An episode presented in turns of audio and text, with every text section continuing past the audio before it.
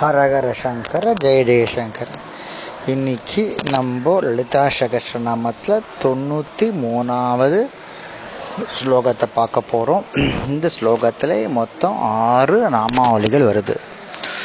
குஷலா கோமலாகாரா குருகுல்லா குலேஸ்வரி.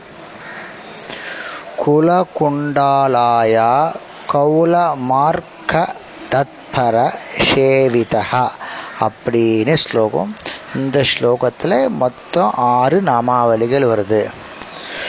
குஷலா. குஷல்னா தேர்ச்சி வல்லமை. குஷலானா திறன் மிகுந்தவள். சிருஷ்டி முதலியவற்றை அவ செய்கிறாள் அதுக்கு திறமை உள்ளவள். குஷல்னா ஜலம்னு நுண்ணுன்னு வார்த்தை. லாதினா பெற்றுக்கிறாள் அதனால் அவள் குஷலான்னு அழைக்கப்படுகிறாள். அம்பாளினுடைய அழகு சந்திரனுடைய அழகு கூட அம்பாளுடைய அழகு வந்து சந்திரனுடைய அழகை கூட மங்க செய்கிறதாம். அதாவது சந்திரனை விட அழகான உருவமுடையவள் அழுத்தாம்பிகை. அதனால் குஷலான்னு அழைக்கிறான். கோமல்னா மென்மை எழில் பொருந்திய கோமல்னா மென்மை மற்றும் எழில் பொருந்திய. ஆகர்னா உருவம். கோமலாகாரான நளின மேனி உடையவள். மென்மையான வடிவம் உடையவள். மிருத்துவும் அழகியது அழகியதுமான வடிவம் உடையவள். குருக்குல்லா குருக்குல்லா என்னும் தெய்வத்தின் வடிவானவள். குருக்குல்லா தேவினா எங்கே இருக்கான்னா ஸ்ரீநகரத்தில் அகங்காரம் சித்தம் என்ற இரண்டு பிரபா பிரகாரங்களுக்கு நடுவில் விமர்சனம் என்னும் வாபின கிணறு. வாபியில் விமர்சனம் என்னும் வாபியில் வாபினா கிணறு. அதிஷ்டானமாக இருப்பவர் குருகுல்லா தேவி. இன்னொரு தடவை சொல்கிறேன் ஸ்ரீநகரத்தில் அகங்காரம் சித்தம்னு இரண்டு பிரகாரம் இருக்குது அந்த பிரகாரத்துக்கு நடுவே விமர்சனம் என்னும் வாபி விமர்சனம் என்னும் கிணற்றில் அதிஷ்டானமாக இருப்பவள் இந்த குருக்குல்லா தேவி. அதனால் அம்பாலை குருக்குல்லா என்ற நாமத்தால் அழைக்கப்படுகிறார். குலேஸ்வரி குலல்னா குழு கூட்டம் குலத்தை ஆள்பவர் குலத்திற்கான ஈஸ்வரி ஒரு இனத்தை அளக்கும் கருவி. அளப்பதுன்றது மகிழ்ச்சி தரதுன்னு சொல்றது. ஆள் நோக்கி குலம் அறிபவன் அறியப்படுபவன் அறிவு என்ற மூன்றை குறிக்கும். என்னென்ன குறிக்கிறதுனா அறியபவன் அறியப்படுபவன் அறிவு. இந்த மூன்றையும் இது குறிக்கிறதுனால அம்பாளுக்கு குலேஸ்வரின்னு பேர். குலகுண்டா மூலாதாரத்தின் அமைந்திருக்கிற ஒரு சிறிய பிளவு. குலக்கண்டா என்றும் துவாரத்தில் உலைந்திருப்பவள் குலக்குண்டத்தை தங்கும் இடமாக கொண்டவள்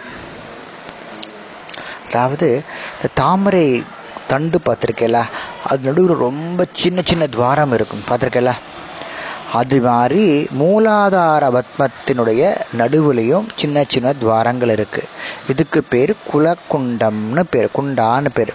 இந்த பிந்து தான் சிவஸ்தானம் குலக்குண்டலம் அகுல சக்கரம் அகுல சகஸ்திரநாமம்னு கூறப்படு. இதை உறைவிடமாக கொண்டவர் இந்த லலிதாம்பிகை.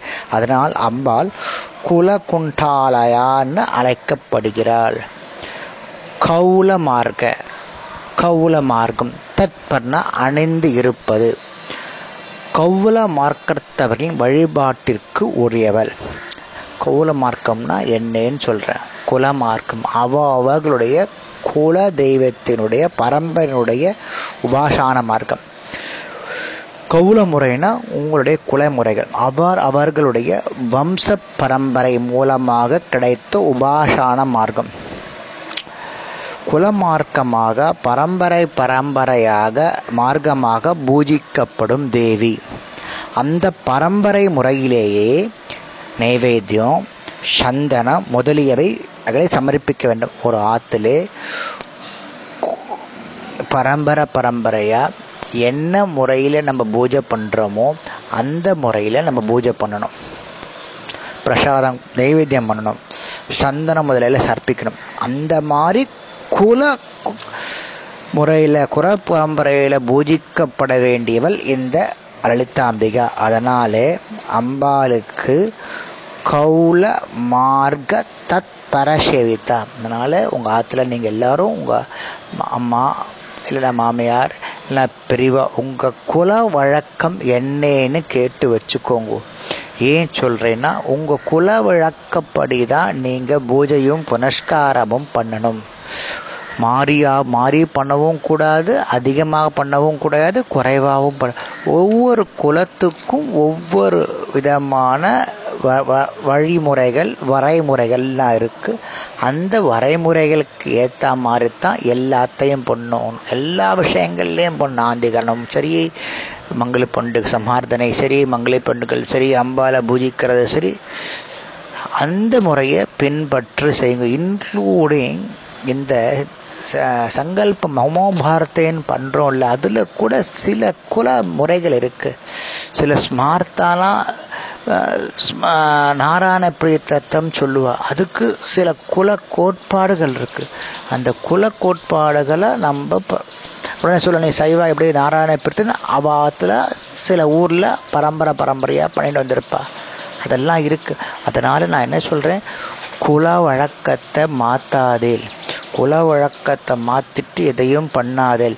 எழுதி வச்சுக்கோங்க. அம்மாவாக இருந்தாலும் சரி மாமியாராக இருந்தாலும் சரி எல்லாத்தையும் எழுதி வச்சுக்கோங்க. புஸ்தகத்தில் நம்மள குலத்தினுடைய ஆச்சாரம் என்ன விதி என்ன எப்படி எல்லாம் பண்ணணும் எது பண்ணணும் எது எப்படி நம்ம பார்த்து சிரார்த்தம் பண்ணணும் எப்படி நம்ம பார்த்துல பூஜை பண்ணணும் நம்ம குலதெய்வம் என்ன குலதெய்வத்துக்கு என்ன நம்ம பண்ணணும் பிரீத்தி என்ன அதெல்லாம் தெரிஞ்சு வச்சுக்கோங்க. இது ரொம்ப ரொம்ப ரொம்ப தேவையான ஒன்று.